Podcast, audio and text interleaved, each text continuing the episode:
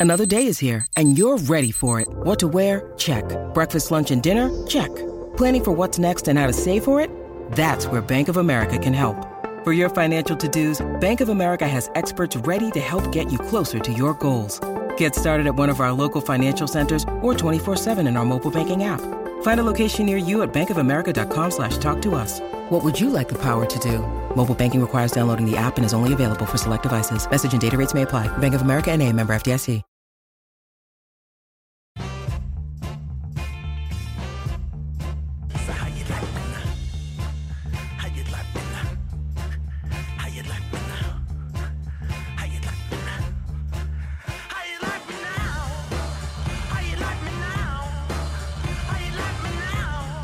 G'day, everyone, and welcome to another episode of On the Turnbuckle here on mypodcasthouse.com or whatever you're listening to us on. Thank you for joining us. Once again, I introduce my co hosts as I do each week. I say g'day to Welshie and Lyle. Hello, boys. It's a very good day from me, Tony. How are you? I'm excellent. Thank you, Welshie. Lyle, how are you, my friend? Yeah, can't complain, mate, in the current circumstances. Going all You've right. been complaining all day. I'm saying, yeah, but on the podcast, I'm not going Ah, to complain. no, yeah, true. Pretend can't you're a good complain on the podcast off air. I complain the whole day. You're right. And we make an apology for our mate uh, Brent Welsh, who is uh, not under, he's not well at the moment. Full names me. Oh, like you're So- introducing yourself to someone. That's never been done before, has it? Uh, you got name right at least. Yeah, I, I didn't call him Brett. Uh, Welshie, you're a bit of the cold, mate. Oh, it's three weeks into the cold now, so um, getting used to it. Well, it's definitely not COVID because that only lasts for 14 days. So, Well, I got the test, so it wasn't COVID. yeah, Uh, good. Phew. But how pleasant's that experience? Uh, great interview last week. Jet Ruka. He was a, uh, a good young kid, a star, that boy. Yeah, I love Jet. Good kid. Um, and a good interview, good chat.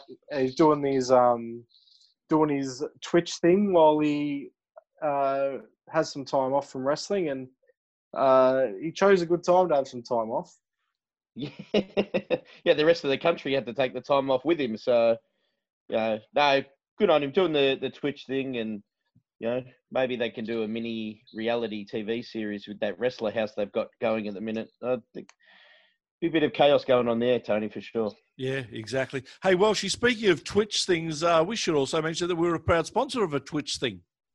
Proud partner of a Twitch channel, yeah. Um, the Power of Grint, which um, is Grant Hogan's um, Twitch channel, and when he's uh, doing his wrestling um, streams, uh, yeah, we're definitely a partner of that. So he did one recently where they watched the EPW show, and um, him and Ree, uh, MCW's social media darling, uh, watched an EPW show. So if you want to check that out, um, get onto his Twitch channel and um, have a look.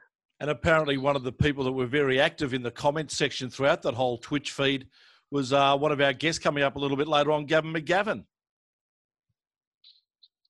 Yes, um, I know that he he uh, definitely watched the stream and he thought it was a really good way to look back at a show that he'd done previously and and relive sort of the action of the show and see some of the matches that he didn't get the opportunity to see when he was um, backstage. I'll uh, try and remember to ask him that question a little bit later on. But right now, you forget. Uh, uh, Yeah. yeah, well, we'll see. I should be okay. All right, guys, joining us on the line is a man who celebrates an anniversary this week. Two years ago, he became the first ever EPW Perth Grand Slam champion. Who would have thought five months ago he would have stopped wrestling for a period of time, as everyone has? Gavin McGavin joins us. Gavin, welcome to the show. And first of all, reminiscing two years back, does it seem like yesterday? Oh, it does. Uh, thanks for having me, first of all. But yeah, when um when I realised today, I looked at the date and I realised August 25th, and I thought maybe one year, but no, it's been two whole years since I since I won the EPW championship. It feels, I thought it was not that long ago, but now that I think back of all the matches I've had between and the trips I've had, it's kind of feels like a lifetime ago almost. And the second part of that, uh, if I was to tell you seven months ago that you would never be wrestling for the majority of 2020, you probably would have had me locked up.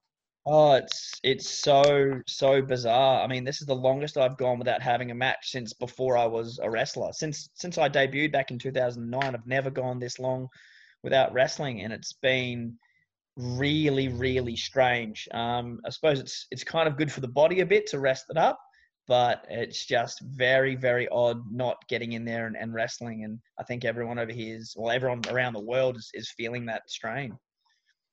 What um what did you have planned for this year that sort of had has had to be cancelled? Like what kind of things were on the Uh, agenda? so I was all teed up for a return to uh, Darwin. I was all teed up for my debut over in America as well. There was a couple of companies that I was going to be working with.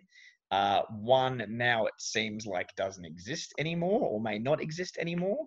Um, so there was lots of stuff that was on the cards, um, and I was planning on trying to get myself around Australia as much as I possibly can. Um, EPW was going to be expanding. Last year we had six Gate One shows and eight uh, showcases. This year it was meant to be eight of each. Uh, I'm meant to be in five weeks' time. We have our Royal Show, which is fantastic every year. and the in the October September school holidays, we go down to the Royal Show. We set up the ring. We wrestle three times a day for eight days. It's fantastic. And I think I had a look the other day, and I think I've already missed something like 16, 17 bookings so far that were guaranteed um, through this time off, which uh, is yeah, it's a bit devastating. Not as if you're entitled to JobKeeper either. no, no, I don't think wrestlers are entitled to that. Luckily, I've still got the day job to keep the income coming in. But um, yeah, that's that's a that's a small part of the little bit of extra pocket money I would have made from the wrestling and the merch sales and those sorts of things. But it's just not being able to get out- there and perform. And being in my mid thirties as I am, I'm already kind of looking at how many years I've got left, and to sort of just sort of give one up for free is a, a bit of a kick in the teeth. But I'm kind of in the mind that maybe having this six months, nine months, 12 months off might maybe extend it out the back end with uh, getting the body to recover a little bit. And then maybe I'll go a little bit longer than I thought I would. yeah, that's And the what's it thing. like? And what's it like being at training? Was it the the mar- morale is up with all the the guys and the girls there, not knowing when the next show is really going to come around? That that has been a little bit of tough, and people have dealt with it in their own way. At first, when we had to go to no contact training and it was just online using Zoom as we are now, um, that was the morale was pretty good. We managed to still put on five to six sessions a week. Um, we had promo challenges where people were sending in clips of promos. We were doing match studies. Um, that was really, really good. People were still staying up and about. We were getting really good numbers attending those sessions. And we were lucky that we didn't have to stay away from full contact training for too long. I think it might have been two and a half, maybe three months, maybe less. Um, but once we got back in, everyone was was pretty pumped up. We thought, okay, here we go. It's going to be a matter of time now before they open up the doors, and we're going to be able to really get into this. And then when we started to sort of name some show dates, there was light at the end of the tunnel, and people had that goal to get themselves ready for. Um, and people were working super hard. People were training really, really well.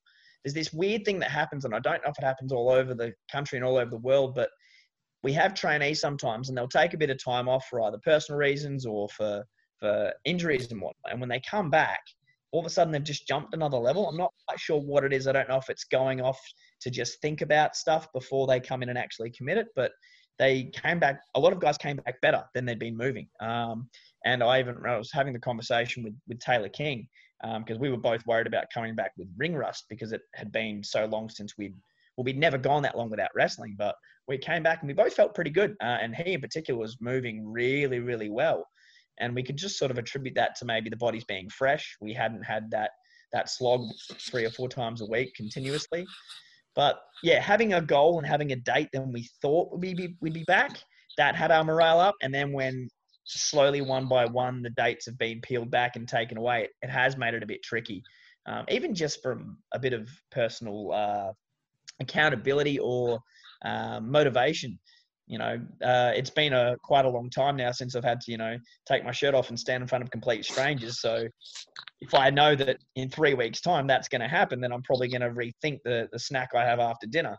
Um, whereas now it's like, uh, you know, maybe I can afford it because I might not have to wrestle this month. So it's it's tricky not knowing when you're going to be ready. But the mantra that's going around EPW training at the moment is let's stay ready so we don't have to get ready. What do you think this has done to the um, fake tan um, industry? Oh yeah, Destroyed, destroyed it. Bond, Bondi Sands have must be realizing how heavily they relied on Australian wrestlers. Um, yeah, it's I, it, I think that's um, playing with my mind a little bit because you know you always look a little bit better when you've got a bit of fake tan on, and because it's been months since I've seen myself with a fake tan, I'm like, oh geez, I think I'm getting out of shape. I think I've I think I've lost some, but um, it it it, get, it can be tricky because often the way that uh, you sort of you gauge your progress, both your wrestling skill and your your gym work and your diet work, is the photos that come back after show day. Um, and it's been you know six months since I've had a photo of me standing under nice show lights with a nice tan on and maybe a bit of oil and here and there. Um, so it's I can't really compare what I look like now compared to back then. So just trying to use everything else we can to to keep track of of how we're how we're faring. It's funny you mentioned there in regards to your body taking this period of time to, to help heal and, and you know feel a lot better for it and probably lengthen the, the life that you have in this in the sport. I would think the same also applies probably to our bookers and our writers in the sport as well. This period of time has given everyone an opportunity to really refresh and refresh storylines and refresh characters and the like. And it effectively gives us a whole brand new start to the industry. We can forget where we were at the end of 2019. We've got new characters, we've got new storylines happening now from, from now on when it happens. Yeah, I think 100%. I think uh, the bookers were sort of, they had, they would have had their year mapped out around the world and then they're slowly just crossing things off. And I think by now they've probably just screwed it up and thrown it in the bin and said, like, when we go back, we'll, make a fresh start. It's kind of like, um, you know, I've heard many wrestling experts and whatnot say for many years that maybe wrestling needs an off season, like uh, like a sport or like a TV series. Uh, maybe it needs that off season to one make the fans miss us, and two to rather than constantly on the go trying to plan what's coming next and, and dealing with those sorts of things. Now there's a bit of time to put some long term thought into it. Um, I feel sorry for those that were just breaking out and had just, you know, had that performance where, oh, he's the one to watch, or, you know, they just earned themselves that big title match that was coming up and they had a lot of steam and momentum. Trying to maintain that momentum during uh, what's been going on is is going to be pretty hard. Uh, myself, the last match that I had was a number one contenders match for the Coastal Championship, so I was all set to face Davis Storm one on one, which is a you know a dream match of mine that's only happened twice, and um, and you know now that that might be my first match back, so rather than being on a roll and feeling really good after touring the Eastern Coast at the start of the year, my first match will be you know after seven, eight, nine months of ring rust, so. Uh, hoping that the momentum that I built up, I can sort of still maintain through training, and even the momentum that I built up with the fans as well, whether or not they're still going to come with me on that journey. If you're going to have a match, first match back though, it's not a bad guy to be in the ring with. Yeah, yeah, not bad at all. I mean, I think Dave might not mind me saying this, but I think he's probably he's probably got a bit of experience when it comes to taking a few months off between matches. He's, he's a bit more selective with his with his bookings these days. He hasn't he kind of takes a little bit of time off and then comes back for a full time schedule and takes a little bit of time off, and that's just that's just uh, one. It's it's a lack of it's a it's it's a it's him being very selfless because he realizes that it's a lot of guys coming through that that need an opportunity. Um, but um, every now and then when he when he talks about walking away, he'll have a match, and then we'll just point to it and go, "Look, you've just wrapped up match of the year. You're too Why good. would you walk away?" You know, people, some people might begrudge you taking their spot if you've got been gone away for six months and come back. But if you then tear the house down and have match of the year, they they can't say shit. What's he like as a guy to come up against? Do you have to amend your whole style of wrestling because his style of wrestling is very much more of that grappling compared to, to compared to others? Yeah, Dave is a Davis is a very I guess, I guess he's kind of more similar to me than most other opponents that I've wrestled. Um, but the thing that he brings more so than anyone else is intensity, and he brings uh, just a level of professionalism. And there's just this buzz in the building when he's in the ring. People just adore him. He's he's the godfather of, of, Australian wrestling, and being in the ring with him can the first time I did was definitely intimidating. Um, you know, you don't want to go out there and and be the reason that Davis Storm has a bad match because if there's a bad match to be because if we go out there and have a bad match, it's not his fault, it's mine. it's, it's just the way that it works. But um, coming in and, and taking on Davis Storm, it's it presents some pretty interesting opportunities for me because quite often I'm I'm outsized by quite a lot, whereas Davis Storm and I aren't massively different. At any given time, there might be somewhere between seven and ten kilos between us. Um, so we're both kind of used to being the smaller guy fighting from underneath. Whereas with me as an opponent, he probably finds that he can muscle me around a little bit because he's a bit bigger. Um, but he's just he's so well rounded. He doesn't have one particular uh, thing that he that he leans on. You know, if he needs to brawl, he'll brawl. If he needs to to chain and, and grapple, he'll grapple. And if he needs to fly, he can do that as good as just about anyone around Australia. So you can't really, you know, box him into a corner and pick on a weakness because he just doesn't have any after 19 years of wrestling. You also don't want to be the bloke that uh, injures him either because he doesn't forget. He holds a grudge. He does, doesn't No, he? certainly does. Um, EPW recently expanded and opened up a second training school. Am I right? yep, certainly. How, Um, how's that going? Yeah, really good. It happened just before COVID started. And we ummed and ahed with it for a long time because we had really big turnouts at training nights. We were getting 25 to 30 people at our training nights. And for anyone that's done any wrestling training, while that sounds great, it can also mean minimal ring time because you're waiting for other people to get through the drills before you can get in there. Um, and the opportunity came up to uh, to get a hold of a second ring and a second premises um, with the merger with Schwa Wrestling. And we just thought, you know what, we've got the numbers now. Um, you know, between the the trainers and the wrestlers and whatnot, we've got a big, big roster and, and guys coming through, guys and girls, quite a few girls these days. And we thought, you know what, let's let's bite the bullet. Let's see, give it a trial for six months. If we can keep two schools open, then we'll keep to do it. If not, if it's you know we're burning money and and whatnot, and it's costing us money, then we'll then we'll amalgamate back down to one school and and pick maybe a bigger, more central location. But at the moment, even with COVID, it's been going really, really well. We're getting good turnouts. We've got uh, a session north and south every Monday, Tuesday, Wednesday, Thursday night. Uh, Friday night, I do what I call chain gang, where it's just focused on chain wrestling, and I'll alternate that between the north and south schools. There's a Saturday session south, and there's a north session on Sundays. So there's training seven days a week. Um, so you can, and we've sorted it out so that the if it's beginners north, it's not beginners south. So you can travel to both schools and you can train seven days a week at the moment if you want. And and there's a lot of people that are getting their numbers four or five sessions up there and they're progressing really, really fast. And it also gives them a chance to work with different people and work with a, a wide array of trainers as well. And you've got some pretty good trainers. Let's face it. Yeah. Yeah, we're very, very lucky. I mean, Davis Storm obviously is a fantastic trainer, which is is kind of ridiculous based off the fact that his history of training is going over to Adelaide for three months and learning a little bit, and then coming back and then training everyone by himself. Uh, well, sorry, with the with the with the help of the other guys that went over as well. And then he stayed here for a few years and did that. Then he went to LA for about three months and trained with some very good people, and then came back.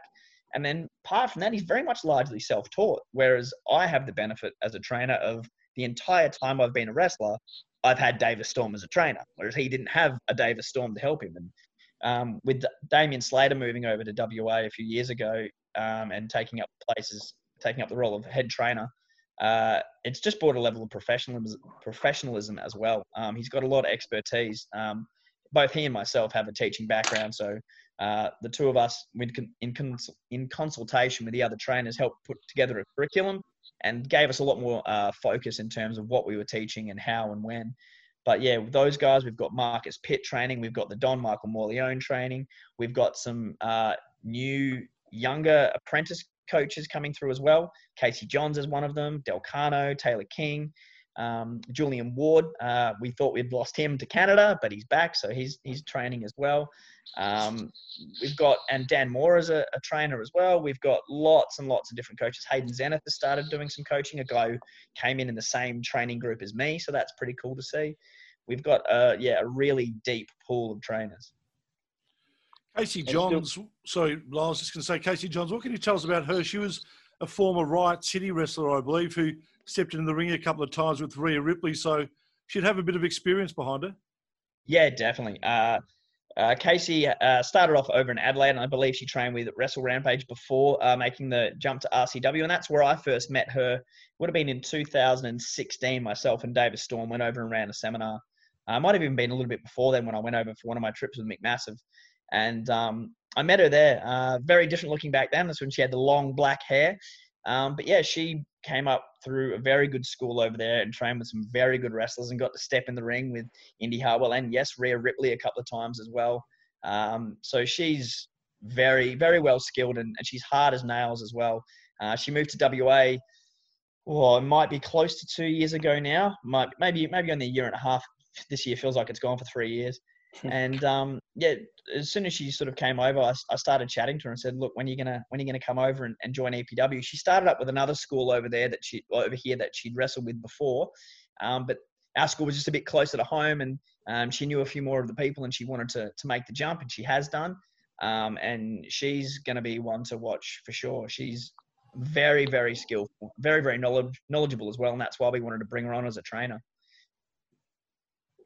And you're still doing the online seminars as well?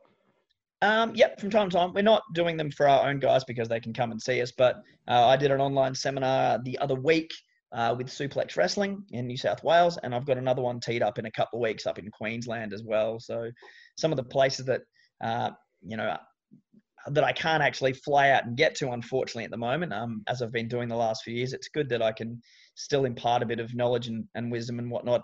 If if people think that's what it is um, through my online seminars, it's it's been really really good. The uh, the time running the EPW uh, curriculum online with Damien Slater and Davis Storm and Marcus Pitt uh, really helped me sharpen my skills with that. Um, and also just being, as I said, being a teacher, I had to switch to online learning when COVID hit and kids got left, uh, kept home at school. So the skills have kind of helped each other quite a lot. Um, but yeah, it's it's a different challenge training online, but it's um I really really like it, and I think people get a lot out of it because sometimes when you're in the the heat of the moment in training and you're physically doing something, realizing the psychology or the why behind it can be quite difficult because all you're thinking about is your breathing or your footwork or you know peeling yourself up. Whereas when you can sit down and analyze it and take those notes you can really um, you can really delve into the the hows and whys of, of what we do in the ring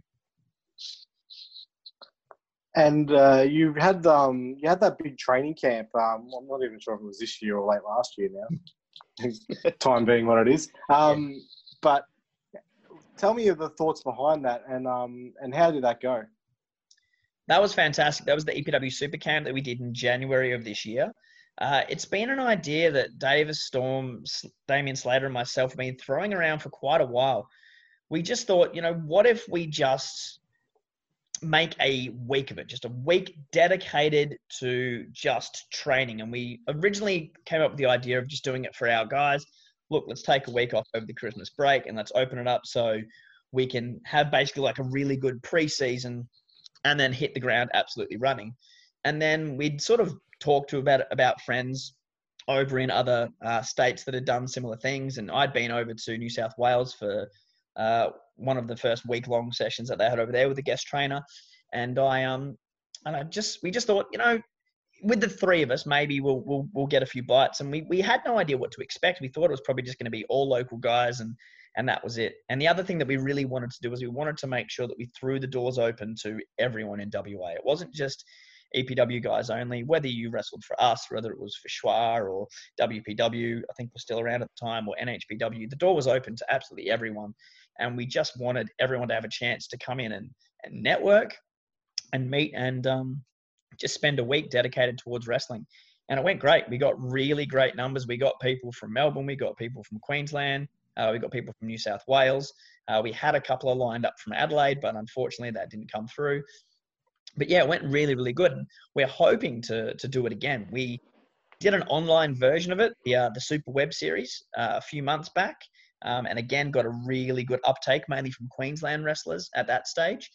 But it's something that we're hoping we can make a, an annual thing um, because it was a really, really fantastic week. And we had a cool way of ending it. We had one of our showcases, what we called Interschool Carnival, where all these different wrestlers from Australia that, you know, might never be on the same card together got to come together and have these unique matches. And I think for some of the some of the other people coming from from Queensland and whatnot, they were really excited that they could, you know, perform and then that footage of that match would end up on uh, EPW's Vimeo channel, and then you know they can be seen by the, the people that subscribe to that and watch that. It was a good way to get a bit of exposure for them as well.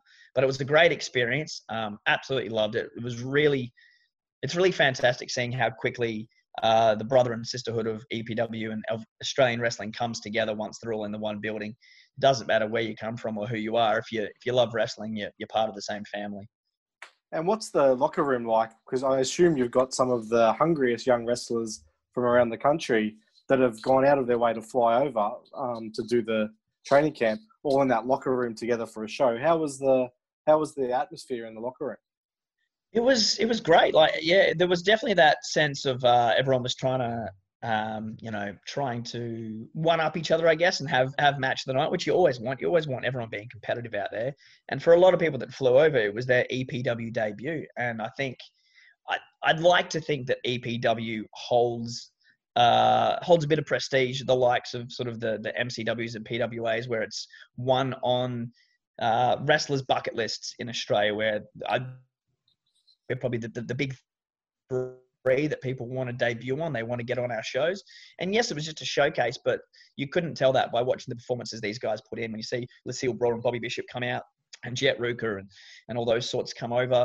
Um, sorry. Um, even Jimmy Townsend, when they come over and they have their first EPW match, you can see that it meant a lot to them and they'd worked hard. And despite the fact that, you know, we'd put probably, I think it was 24 hours of training in over the previous four days, uh, maybe a little bit longer, um, and their bodies were probably pretty sore and they're pretty tired. They were just really hungry and ready to to show everything that they'd learned over the course of that week. But it was really really good. Um, a lot of smiles backstage, a lot of backslaps, um, and a lot of just. It was really cool to see how quickly everyone came together and managed to work as a team. Like, despite you know being competitive, no one was working against each other. Everyone was working together to make it the best show possible. Uh, if the if the next camp goes ahead and Australia's back to some sort of normalcy, is Tyson Baxter still on the banned list? He's not allowed to attend. I And wish Tyson so. had have come over. I mean, we joke about it with him, uh, with Dave's leg. I mean, it's a freak accident; it could happen anytime. And I think his knee just wasn't quite right. If it had been about a month later, he probably would have been good to go. But he didn't want to risk it. I think he was pretty close to coming back, and I think you know, if if he hadn't come over for one match, he probably would have done it. But to come over and do five solid days, uh, you know, anything can happen there. And he definitely didn't want to re-injure himself. But I, I hope Tyson comes back. I uh, I got a very soft spot for both Tyson and Jet and Aiden Miller now. Whenever the the boys come over, they they crash at my place, um, and uh, it's usually uh, keep me up at all hours playing uh, NBA video games, which I'm terrible at. But uh, it's good fun hanging out with those young fellas. They make me feel a bit younger than I am. You're Um, lucky yeah. they cra- you're lucky they crash at your place. They crash their place when they're together. Well, I'm told Yeah. that Tyson's the worst housemate. Is that Yeah, can you can you back that up or? Whoa, I don't know. I woke up one morning and the dishes were done, and apparently it was Tyson that did it. Um, but he is pretty bad at leaving V cans and chocolate wrappers in the backseat of my car. VCAN, that's disgusting. Hey, It guys, might have been we- Red Bull. It's been so long. Uh, you had a you had an interesting um, experience with a ceramic ramen spoon massage Ooh. uh, Oh, a week yeah. or so ago. The photos look horrific, mate. Oh yeah, that was crazy. I um, I just I was at training and I took a spine buster, and you know I thought I'd landed pretty well, but my neck just got really really sore in the in the days following. So I was just down where we train in Malaga at the North School. There's a a market's just down the road from there with a food court and stalls and all that sort of thing. And I went there to get some lunch after training, and I just thought, oh, I'll just you know maybe I'll just get a, a quick rub down. I'll just do one of those 15 minute neck neck and back massages. And I got in there, and as soon as she started working, she said, "Oh, there's something really wrong here in this shoulder." And then she, I couldn't quite understand because we were, were trying to communicate with each other. There's a bit of a language barrier, and she just sort of pointed this spoon, and then she scraped it on me a little bit, and then she pointed to the curtains, which had a red stripe on it, and said, "That color, about three days, okay?" I was like, whatever, whatever. And then she just proceeded to scrape up and down. And it wasn't painful. It just kind of, it just felt like this really strong exfoliation sort of thing. And then she said, oh, I'll take photo. She took a photo of my back and I had a look. And then I saw what you guys saw, those two big, huge red stripes down my back.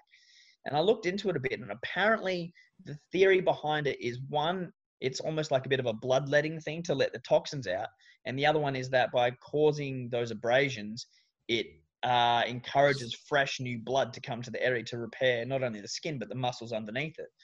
Um, she said you'll feel better in three days. And to be fair, it didn't get 100% better, but there was a noticeable difference within three days. So it was a very, very, very interesting experience. But the way that my neck was sort of cricked up, I had what we call Batman neck, where I could only turn my torso and head as one piece. Um, we, uh, I was, I was grateful for the relief, so I would have put up with the ramen spoon. Gavin, uh, do you have any idea about when things may restart again there? Has there been any talk with government or from government? So the latest that we And the reason I say that is it, it seems weird that we can have 45,000 people at a footy arena, but we can't have a couple of hundred people watching wrestling. I mean, that, that to me is extremely stupid. Yeah, that's the that's the annoying thing about it. I think they're getting you about thirty thousand to the stadium, but the argument there is that it's open air and then it's much bigger. I think I think we're right on the cusp. Like we could have uh, we could go back to gate one and we could probably with the social. I think it's it's not the amount of people that's the issue. The amount the issue is the two meters social distancing that still needs to be in place. And with that, in once you measure up the square meterage of the venue, it comes into about 250 people were allowed in there. But the problem is 250 tickets will not cover our costs. So if we were to go back to Gate One and put on a show, we'd lose money. So uh, unless we jack the prices right up, which we don't want to do, um, it would be financial suicide to go back and, and, Yeah. and do those shows. So I think what we'll what we'll see happening in, until phase five kicks in, which at this stage I think has been earmarked for maybe early October or mid October. I mean, they've gone through and cancelled the actual Royal Show now, which uh, was absolutely devastating. As I said, it's an event that's been going for forever in, in WA um, and, a, and a staple of uh, childhood over here. Um, so, unless Phase 5 kicks in soon, Gate 1's not going to be happening. But we're hoping to get back into doing our, um, our, our showcases, which we run out of our North Training School, where we can still get probably crowds with the meterage. Probably we can fit 80 in there. Um, when there's no, we, the maximum capacity we've had in there is about 120, I think. That's how much we can fit. But we'll only be allowed to have about 80. But the hope is that once we start doing those again, we'll hopefully be able to do them more often. So instead of having eight for the year, we might end up, you know, doing them fortnightly or weekly, depending. We've got plenty of wrestlers who are ready to go. Um, it's just sort of thinking about how willing the fans are to come out to, to Malaga, where it's you know it's not as it's not as wonderful an experience as coming out to Gate One with the big bright lights and the tiered seating. It's a bit more grimy, but it's also a lot more intimate, and you get some really strong performances from some young wrestlers really trying to put their stamp on things. But I think if we do open up the doors to to uh, doing our uh, showcases again, you'll find that uh, the main roster guys are going to be putting their hand up as well because they're itching to go. So those shows will be still very very high quality, um, uh, but just obviously not the the presentation that we're that we're used to with with our Gate One venue. Mate, we really appreciate your time today. Thank you so much. Uh, good luck to you and all the guys over there in Perth, and hopefully you can get inside a ring very soon. Yeah, not a problem. Uh, Good luck to you guys as well with everything that's going on. Like our hearts over here go out to you guys over on the East Coast. You're you're copping it a lot worse than we are. It's it feels a bit silly to complain that I'm not allowed to go back and wrestle anymore yet, where you guys have got a lot more serious concerns that we do. But um, yeah, we're we're hoping that you guys get yourselves through this pretty quick so that we can all get back to life as normal as possible. Thanks, Gav. We do too. Gavin McGavin joining us here on the turnbuckle.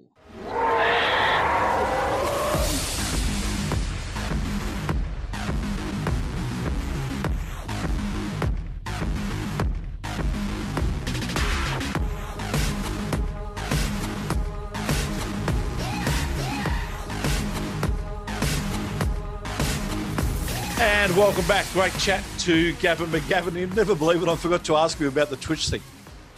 I knew you would. So, Damn. I left. Well, we didn't ask it because we thought Can you we were get him back? to. yeah, I had it written down on my questions to ask, but because you brought it up in the intro, I figured I'll leave it to you, Tony, being the professional you are. Yeah. You know, you know why I forgot? Because my mind is totally distracted on my shiny balls. Thanks to Manscaped and their brand new Lawnmower 3.0, things are are happening for me at the moment, boys. Things are going well. Yeah, Yeah. your wife's happy. Well, no, no, I never mentioned her at all. Did, why'd you have to bring her into it? You're just happy. I'm You're happy. just happy with the end result. Exactly, because the great news is, is that Manscaped have launched in Australia. We've gone years without the right tools for the job, and now you can be one of the first to experience their life-changing products right here in Australia. Manscaped has redesigned the electric trimmer. The Manscaped engineering team spent 18 months, gentlemen, 18 long freaking months to get the greatest ball hair trimmer ever created, and just released the new and improved the Lawnmower 3.0 trimmer. We've all used it. We're all happy with it, correct? Well, I um I challenged Lyle to shave his head with his. You did actually. Um, Have you done it? Uh, yeah, yeah. I haven't had a haircut since uh, the lockdown. I, I think I sent you a before photo. Uh, we saw the before, but we during the never saw the after. I haven't after. seen it so after. that- I was like- uh, yeah, no, no. I'll, I'll, I'll take it off. I know it's not a visual medium, Yeah, but let's go and take it gauge off. your reactions. Uh, there it is. Jesus, that's a that's a close shave. That is a close shave. You look like And I a tell you- thumb. I tell you, well, I tell you what, Tony, the ball toner that come along with it, you can use it on your head as well. Wow. Can you just take your hand You know- off your head for one second? Thank you. Are you I just- screenshotting? Yeah, screenshotting that. Good. Did did you cut yourself when you were shaving your head?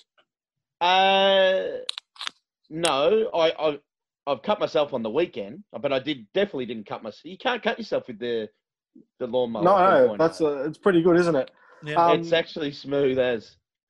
you know what you could have also done too? You could have actually had your hair cut or your head shave in the shower because the Lawnmower 3.0 has waterproof technology which allows you to groom in the shower. And one of the coolest features, of course, is the LED light, which illuminates grooming areas for a closer and more precise. The Trim. LED light. Did I say LED? The, LED, light's the stuff that they have on the window of a church. The LED light is correct. Now, the good thing about it is you actually look like you could be Uncle Fester, so you could actually put an LED light in your mouth and I reckon it would go off. Is, Did you do it on the? Did you shave it in the dark to test out the light? Uh, no, I didn't actually, but hey, that could be the challenge for next week. Shave myself in the dark. Now, See how folks, that goes, Tony. Hang on, you you mentioned that you actually did um, cut yourself during the week, and I want to Yeah. just roll over this a little bit because Tony Lyle sent me a uh, told me that he'd cut his hand cooking dinner or something, yeah, and he he sent me the photo. Where would you expect to cut yourself if you were cooking? Uh, probably on a finger or something, maybe. So not you were in the middle of your palm. No, not How unless you you're cut actually grabbing in- the knife by the sharp by the blade. Well, what what if you Oh. were trying to what if you were trying to catch the knife like an alligator would? You know, like kids when they try and catch a footy, they slap their hands together. Yeah, why would you do that? So- Oh, it was just on instinct. comes to It was on on instinct, Tony. I tell you what, I Did you catch it bloody or drop it? Well, I dropped it after I removed it from the inside of my palm. So I caught it for a little bit, and then uh, yeah, a few stitches later, and So- dollar. oh Lord! looking at the GP's handiwork, I feel I could do it. Could have done a better job myself. Yeah, just Tell to you the it's- to it's your cut his- it. Oh, It's cut his sex life in half. Yeah, now it's just all about the stranger. Um, yeah, Wow. so uh, now it's just microwave meals for me, and obviously I'm not allowed to touch the microwave, so I just get my son or daughter to do that because they're they're safer in the kitchen than I am. Yeah. So. hey Useless. guys, we sh- we should He's just been mention downgraded. He's been downgraded. He has to use a spork now. Guys, we should just mention too that uh, over the last three weeks we've been offering 20% off and free shipping if you use the code mypodcasthouse at manscaped.com. The final week of that offer is this week. So you've only got a week or so to go to get this extra special discount. If you go to the website, you'll find that there's other things that are being applied to a purchase now. They've got free boxer shorts and a whole lot of stuff. Well, we can tell you that this is on top of that as well 20% off the total that you spend and free shipping. Just use the code mypodcasthouse.com. No, just my podcast house. My- No, just, exactly, just my podcast house. You are correct. And at manscaped.com. And uh, if you've got a birthday coming up for someone or a Christmas present you're looking for, this is the thing to do. 20% off, free shipping with the code MyPodcastHouse at manscaped.com, and your balls will thank you. Did There you you, um did you watch Takeover, guys? Uh, Uh, yes. little bits and pieces. And did we yeah. see some? Did we see the man formerly known as Jonah Rock, Bronson Reed's amazing getup? His Oh, amazing he's, get up uh, was fantastic. Wow, Bam Bam Bigelow inspired? The yellows, Tony. and the yellows and purples were amazing. Tony, have we got a guest to talk about this? We have the man who actually designed the costume for Jonah Rock. Sorry, I mean Bronson Reed. That, yes, so God, that's his Bronson name. Rock, Yes. Jonah Reed. Oh, whatever, whoever it is. Bam Joins Bam us- Bronson? Now we say good day to Jess Wright. How are you, Jess? What's going on? Not much. That Thanks was for the the man- longest, long-winded Oh. intro ever in the history of It was terrible. Me and James got nothing on you. Mate, congratulations. What a thrill it must have been for you to see a wrestler on the big stage, such as a pay per view weekend, wearing your gear. Yeah, it was pretty great to be honest. Um, we've been doing a couple little ones here and there, but something like that was pretty good. Um, felt like a little kid doing it to be honest. Effectively, if you're an Australian wrestling fan and you've bought merch off a off one of the big names, you've probably got one of your designs in the cupboard. Am I right in saying that? If you own a good shirt, yeah, um, Yeah, How did how did you get started in um, designing for for wrestlers?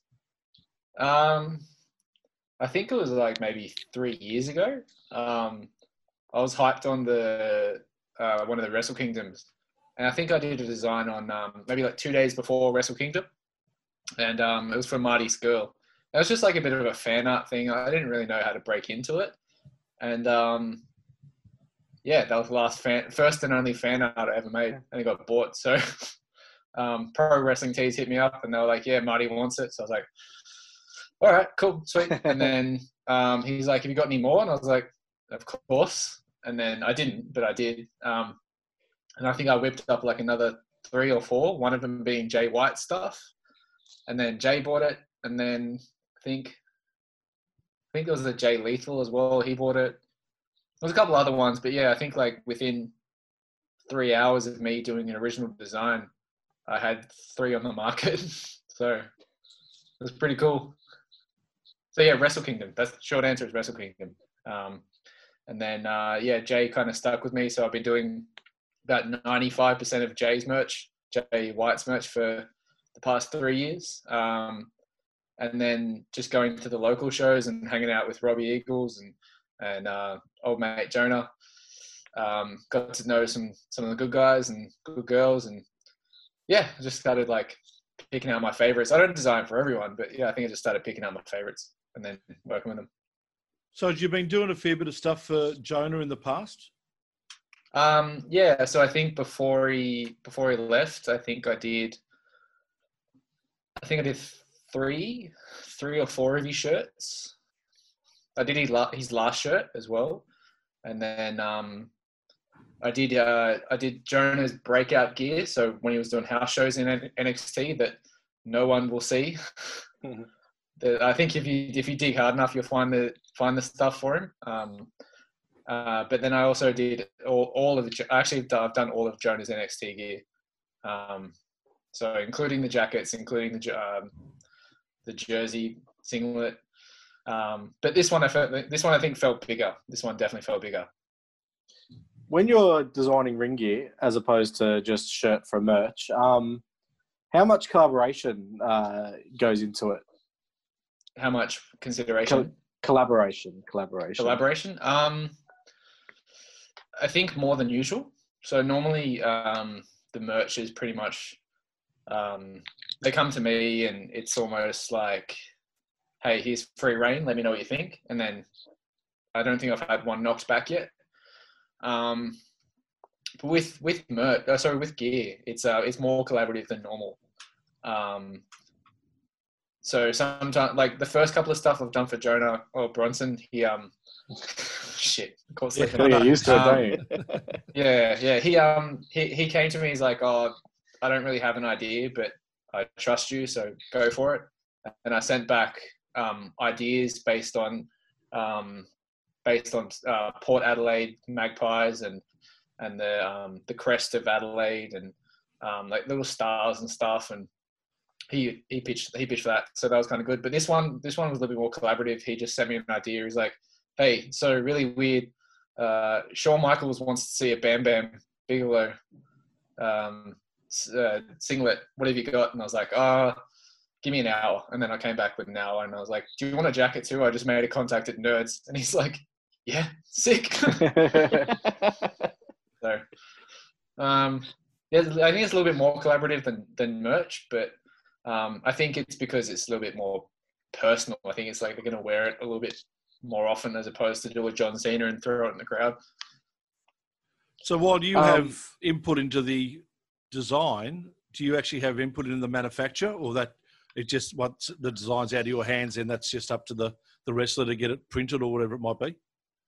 Um, no, I I definitely have a say in manufacture only because I know um, the manufacturing side of it. So I know what types of prints to get. So a lot of the time when people do my like when people get my merch done, I'll send them I'll send them to the right printers and I'll say like you know use this type of ink, um, so it doesn't break and doesn't crack when when fans get it and stuff. And um, but this one in particular, I um, he uh, Bronson knew the the singlet manufacturer because he'd been working with them for a while. But I had a pretty, I had a couple pretty in-depth chats with nerds about like matching the colors properly. So to make sure that like the purple flames stayed like a really muted purple as opposed to being like a Cadbury purple. So yeah, I'm fairly precious with that stuff, but I think it shows. Pays that's off, important though, because the initial design and the pictures, that they can look as awesome as possible. But if your manufacturer Hmm. doesn't get the colors right, no one's going to believe you that the pictures are awesome. Well, yeah, that's right, and I think like that was something that was important because uh, I was matching um, Bam Bam's gear as well. Was like I was matching the the same colors that he had on his singlet in in WCW, so I wanted to make sure that it was like a specific type of purple as opposed to like I said a Cadbury purple. So like, yeah, I definitely put a lot of effort in what I do. So I think that it'd be pretty shitty of me if it didn't come out the way I look, the way I thought of it, the way I wanted it to. I mean, yeah. And so take us through Takeover Day. Um, take us through. You you know that this is happening. You know that Yeah. this gear is going to get some sort of reaction. What were Yeah. your thoughts leading in? Um, I was just like trying to make sure that every, that everyone's gonna be hyped about it. To be honest, I was like, I was, I, I work with enough people to make to know I can bite my tongue when I need to. Um, but it was pretty hard. This one I was just like, oh, watch takeover. There's something gonna happen. He's like, what's gonna happen? I was like, just just just watch. um, but I don't know, like what's going through my head. I think it was just like I was more excited for Bronson to be honest. I was more excited that he was um, in front of the right eyes. Like he said, he was working with Shawn Michaels and stuff, which um, which obviously popped me. I was like, yeah, cool. Let's play, let's just play Shawn. So I just wanted to make sure that like he was getting like he was ticking all the right boxes and he was like pleasing all the right people and he was getting all the thing about. Was, he, he's going to naturally pull me over whether I like it or not. So um, he was just I was just more pu- pumped that he was pumped. To be honest, I didn't really think much of it. Too, like think much of it. Um, yeah, like I said, I was more. I was thinking of like a, a kid at Christmas Day with Nintendo. I was like, I love doing this stuff. This is rad. Let's let's look at this. And um, yeah, I don't know. It felt it felt nice. It felt nice. I think. Yeah. Just in case you haven't noticed, Lyle's only there to distract our guest. He doesn't actually ask questions. We're about to ask the same question. eh? No, Jinx. ask another one. obvi- obviously, that the, was that the question you were going to ask? yeah, That's the amazing. morning That's all of you've got. and the. That's all you've the- got. Great minds, No. great minds think alike. Uh, obviously, the pressure, though. Uh, normally, when you're designing something, it's just for the wrestler themselves, and and you know, while it's while there's pressure to do the right work. I mean, we're talking about this is something that Shawn Michaels wanted. So, was the pressure just sort of upped and amped a little bit further?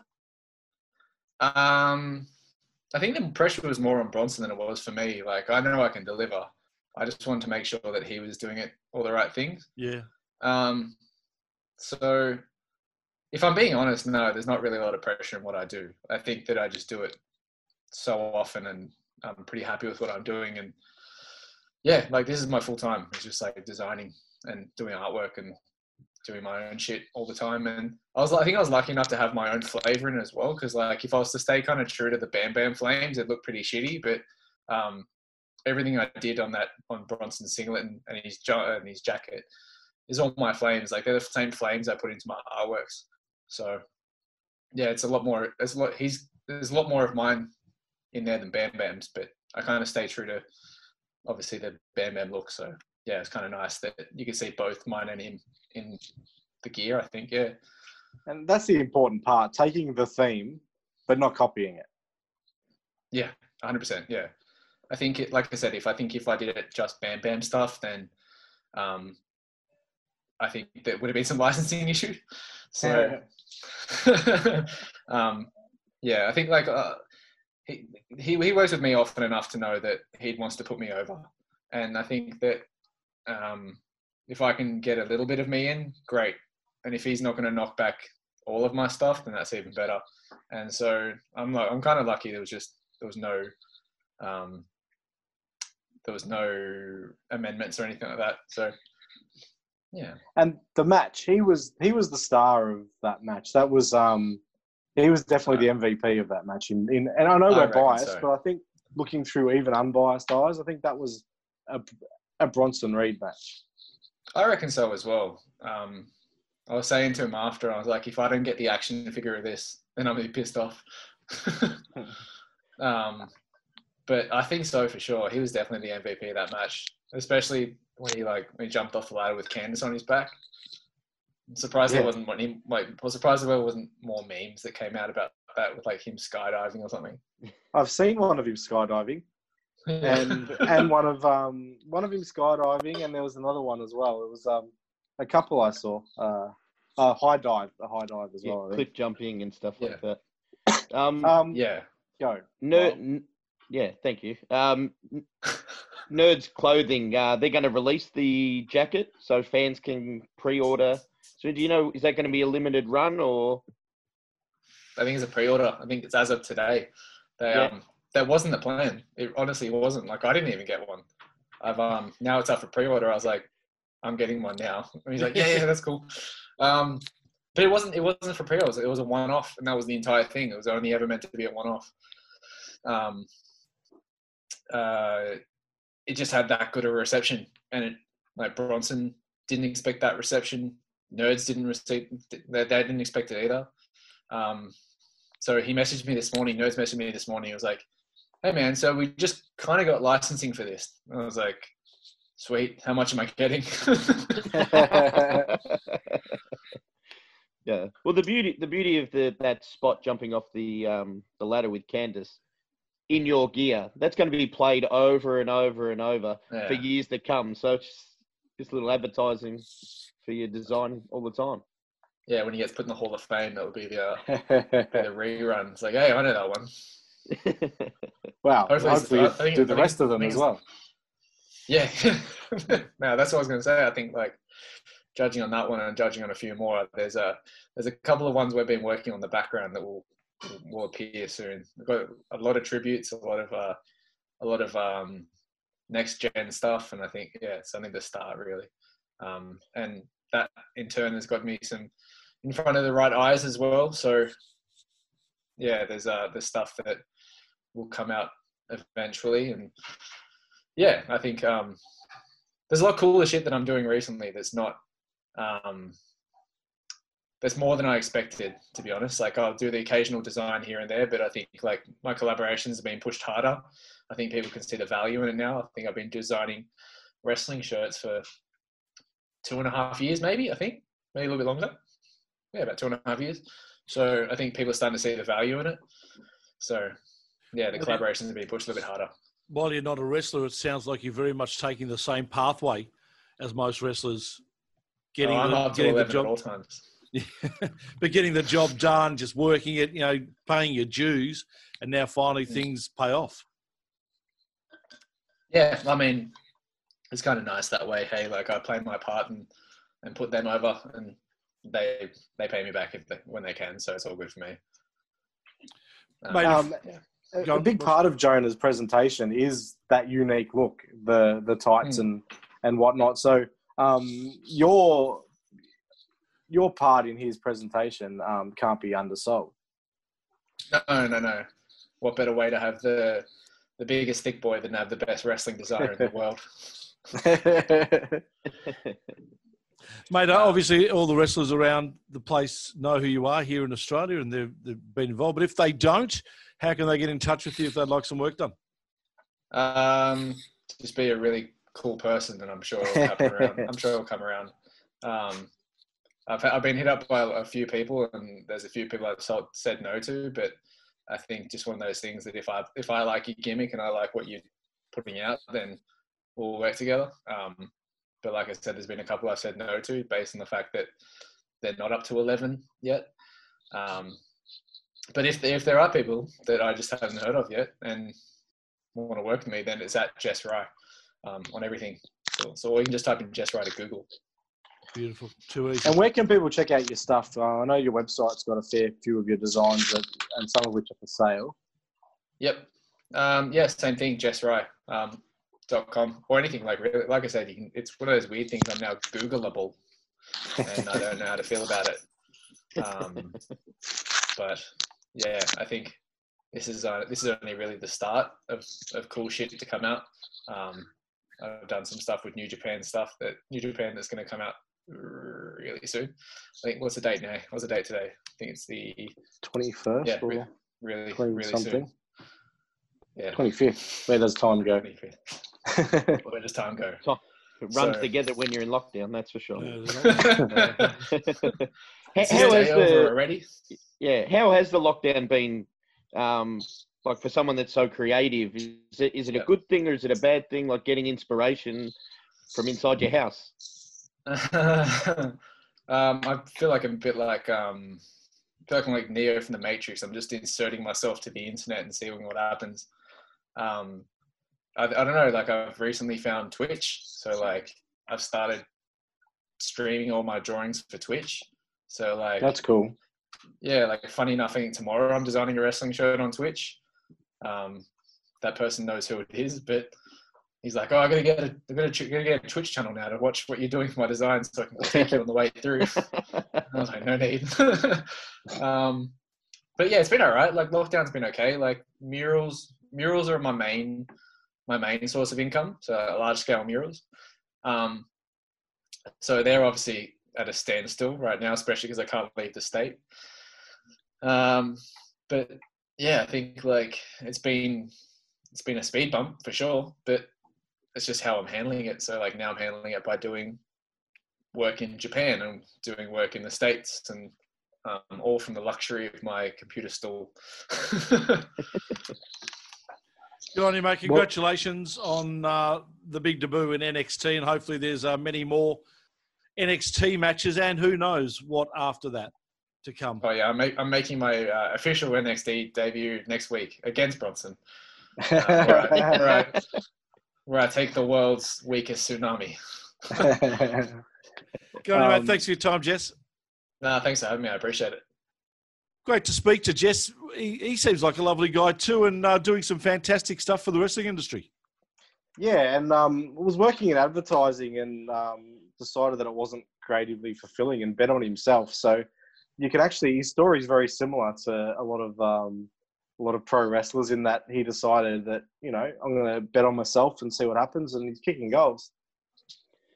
Yeah, they, you know, he got a straight into the business. Just go to New Japan and Marty Scurll, and bang, he's off to the races, and now he's on NXT takeover shows, and you know, sky's the limit. Obviously, he's going to get more eyes on his designs, and more and more wrestlers will uh, come out of it. I think. I seriously Well- don't believe he'll be fully successful until he designs an on the turnbuckle t-shirt.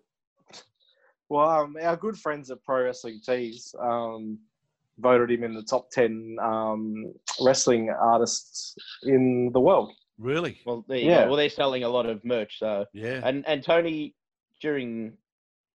Have we done the interview yet? Or we're Yes. going to the interview. No, no, we've done Oh, the interview. We've done the interview. Uh, I'm pretty sure he mentions in there he's only going to be working with people that he actually enjoys. So I don't think we'll get. a We have no t-shirt out of him, chance. No, Yeah, we've no no chance. chance at all. Uh, I'll tell you what I did like about Bronson Reed, though, his involvement in that. What do we call it? The Tower of Doom? The four man totem pole? What was it?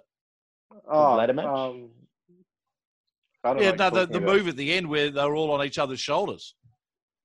Oh, yeah, I It was like a called. monster, monster, monster suplex or something. I um, I really enjoyed the match. The entire match. Uh, I don't. I do remember that spot, Tony. I just don't remember what it's called. Yeah, Um, but the spot with Candice is magic. Yeah, that that's going to be played over and over. Um, yeah, phenomenal. But that that was a that was a great match, and you know, I, you know, like you said in the interview, we are biased, but Bronson coming out of it, he's he's done himself no harm uh, to the viewers and hopefully people backstage, and I think it was an MVP performance from himself. So upwards for him. what do you think of the It rest was of a the good show, show. Well, one one thing from the show, uh, Pat McAfee, the uh, former NFL punter, he has literally no right to be as good as he is as a pro wrestler. Um, for his first match on a takeover, and obviously takeover generally is all about work rate, stuff like that. He um, he shot the lights out for his first match. That was amazing. And apparently they didn't rehearse the match. A lot of it was called in the ring, which is even more impressive. Yeah, that's well. That shows how good Adam Cole is, but to have confidence in Pat to do that. I know the story. Pat was a few months ago. He was drunk one night and he he bought himself a ring and set it up in his backyard. So he's been um, taking bumps and having people over to teach him to wrestle, and uh, he's a natural athlete. That um, yeah, that leap to the top rope for the suplex, you know, uh, yeah, it, it was an amazing match, and it wasn't smoke and mirrors where you have just a celebrity in there. Uh, he's he's a professional wrestler. I was outspoken in disliking Pat McAfee um, when he first started with WWE, but um, he's got that asshole jerk um, persona down. So I'd like to see more of him. Yep, yep. And if Which he can work I in the ring as well, a yeah. And he can work in the ring as well, so it's such a bonus. He's already got the character side down, we know, um, and now obviously he can work a match. Uh, Keith That- Lee losing the title to Kross. What's next for Keith Lee? I, I was shocked by that. Uh, he's debuted on Raw today. Oh, okay, cool. Yeah. There you go. So- I Yeah. didn't think that'd be too far away. Yeah, him him and Randy Orton are having a match at uh, Payback on the weekend.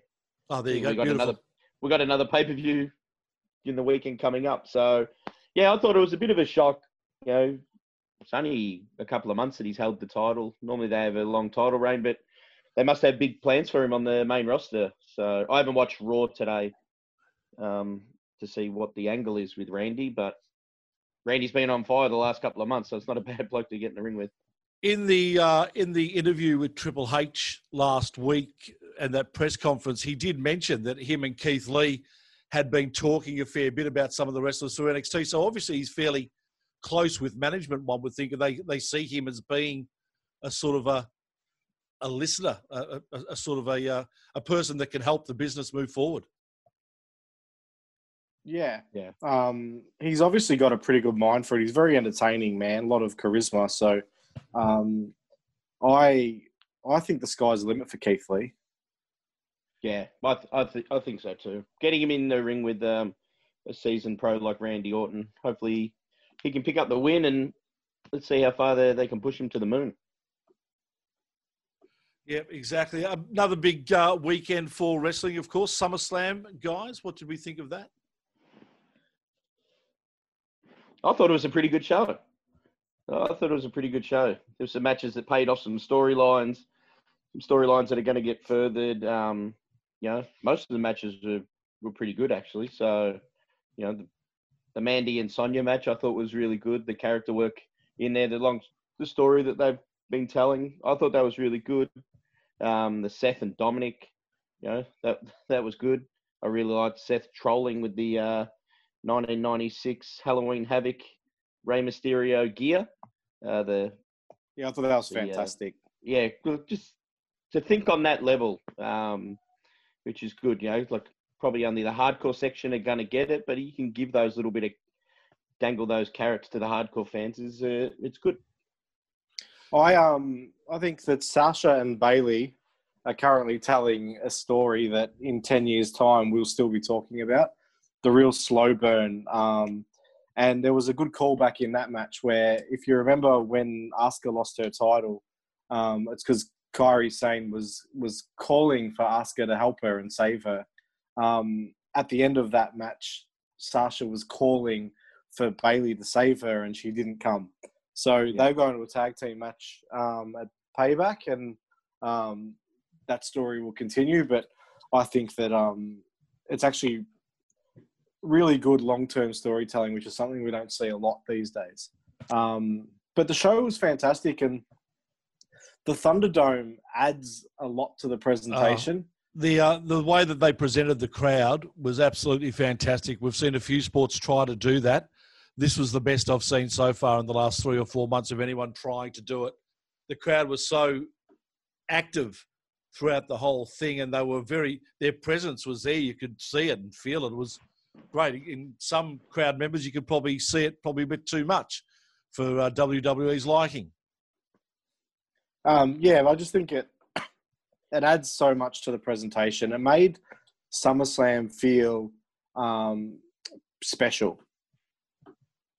Yep, Yeah. that's a good call. Yeah, re- re- wrestling was important again. Those wide shots yeah, that they did great. was it made the arena yeah look re- amazing, uh, amazing. So you know, oh, hopefully the fans can be more involved and get a bit more rowdy on there, and you know, get these this is awesome chance that everyone really wants at home. The uh, the tag for SummerSlam was they didn't see it coming or something like that. One thing we didn't see coming was the Roman Reigns running at the end, and gee was that's really set him up for a really interesting few months ahead, I reckon, into how they're going to develop this character and this uh, persona now of Roman Reigns. Will he be a, a heel? Will he be a face? Will he be just a, a, nondescript where he just takes on everybody? Thoughts on that? Yeah, I um, I really enjoyed it. Uh, I didn't see it coming at all. I was expecting maybe retribution to have something to do with the end of the pay per view, but seeing Roman come out, um, no gimmicks, no chest protector, just looking ripped, absolutely ripped, and like an ass kicker.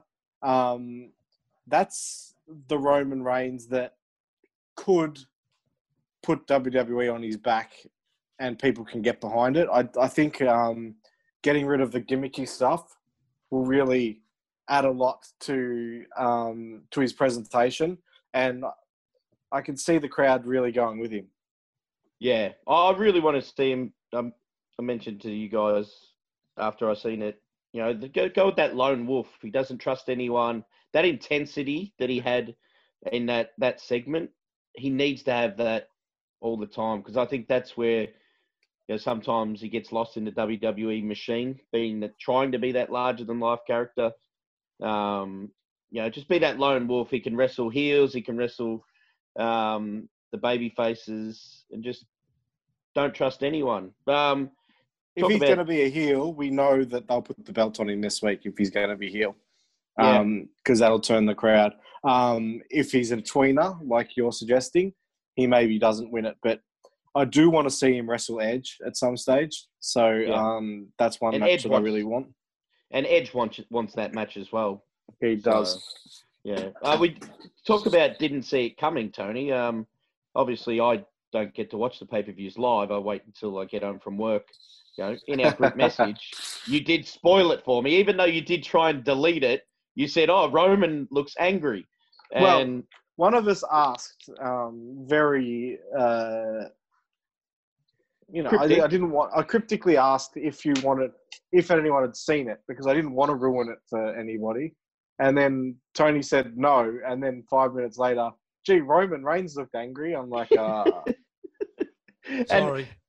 and I've opened it up. I've read it, and then the And next it got message deleted. come. The next message come through, and the the previous Roman one was deleted. I was like, Well, I won't bring it up in the group. I'll go and watch it now. Um, so I did see it coming. Uh, That's that's a and it was beautiful. still enjo- and it was still enjoyable though, Tony. It was a beautiful uh, segue to payback because I'm Payback's sure that'll bitch, come at some point. Uh, what are our thoughts of it coming up, boys? Um, it's interesting because I thought that something would happen that needed to be paid back um, quickly, and I don't know that it did. I don't know that there's a reason for this pay per view to be happening so quickly, um, other than they want to show off the new stadium. But um, we'll see because I feel uh, retribution. Maybe this is when they'll get unmasked. Who knows? Yeah. Well, you got the you got the triple threat of Bray, Braun, and Roman. Roman was yelling at SummerSlam, you know, I made you, you know, you're nothing without me. Maybe he has a bit of payback. I don't know what his story, you know, what he's talking about. Maybe there's some payback there. I'm not too sure. Uh, but it was good because it made them allowed them to have a three-hour SummerSlam and not have a super long show. Because now they're having a, they'll have a three-hour show this week or two and a half hour show, and the guys who didn't get on the pay on the pay-per-view, um, the guys and girls who didn't get on the pay-per-view, some of them will get the opportunity to wrestle. Yeah. That's a really good match, I think, for coming up. Keith Lee and Randy Orton. I'm really looking forward to that. Yeah, me too. Me too. I've been high on Rand. I'm not normally the biggest Well- fan of Randy Orton, but what he's done the last few months, I've I've been really high on. How good was his title match against Drew McIntyre? Yeah, so good. Every, everything was done with a purpose, and everything meant something. Um, he made Drew look like a like a killer in there, and then you know, Just a really good pro wrestling match. But you, Yep. you know what the great thing was also the great thing for that was for Drew because it's been a Hmm. long time since he's actually had a good match like that. Yep. He's had good matches. I, I don't think he's had bad matches as champion. No, but this was Um, a cracker match. He, he hasn't. Yeah, had- this was hasn't a. had- This was if this had had a crowd, this was almost um, defining. Um, it, it felt different. Yeah. Yeah. Yeah, it certainly did. Uh, speaking of WWE, before we have a look at AEW Dynamite, Renee Young has left. WWE. Yeah. Um, so she's going on to greener pastures. So it'll be interesting to see what she does next because um, she's one of she's close to the most talented broadcaster and personality that WWE have had for the last ten years, if not ever. So it should be a huge loss, but she might have been underused a little bit. So um, it's probably not going to be felt as much as it should. But um, Yeah. she'll be a huge loss to the industry. Yeah, well, she she's going to basically end up wherever she wants to end up. The offers coming at her, you know, ESPN, the NHL. Um, I assume she's already got something. yeah, she she's going to end up where she wants to, and you know, It won't be good. wrestling. No, I don't think so. Uh, massive episode of AEW Dynamite coming up, guys. No, not coming up. The one the last week was. Uh, oh, last the week was it okay? one. Yeah, Yeah, it was. yeah. It was huge. Um, they had wall to wall sort of action and surprise title changes. It was amazing. Yeah, re- really good. Yeah, the last five to six weeks of Dynamite has been really good. Um, you know, great matches, wall to wall, like you said. Um, you got a little bit of the uh, creative pro wrestling. You know, if you want to, you know, you got the Mimosa match coming up with Chris Jericho versus um, Orange Cassidy, or what do you call him, Orange County, County, uh, yeah. Tony. And I'm assuming Hawko will be the guest res- referee for that. He's pretty He good does with like a mimosa. Yeah, so yeah, so you got that pro wrestling fun stuff, but the wrestling, the in-ring action is um of a, of a high caliber. And well, Cody Rhodes lost his title and got totally squashed and decimated by Brodie Lee. So Yeah, that was um, and that's to Cody's story arc is a really interesting one. So we'll see where that takes us next. yeah, the brutal beatdown after the match. I thought, yeah, put it right over the top. It was good. Uh, we should also mention, too, guys, that uh, coming up and starting on Friday, the 4th of September, that's uh, next Friday, MCW Wired start their podcast, the MCW Wired podcast, uh, and their first guest is Lockie Hendricks. What a great first guest. Yeah. It's a great uh, guest. Yeah, it's fantastic. they going to Um, do listener questions, Tony? You should. You should. Oh, yeah, I They take did should do get involved. It's already been recorded, I think, and they did Oh, do has it? listener questions. Oh. Ah, there you go. Um, Tony's usually five days behind on his social media, so Yeah, he's sending the questions in now. Only Yeah. five. I'm being kind. Yes.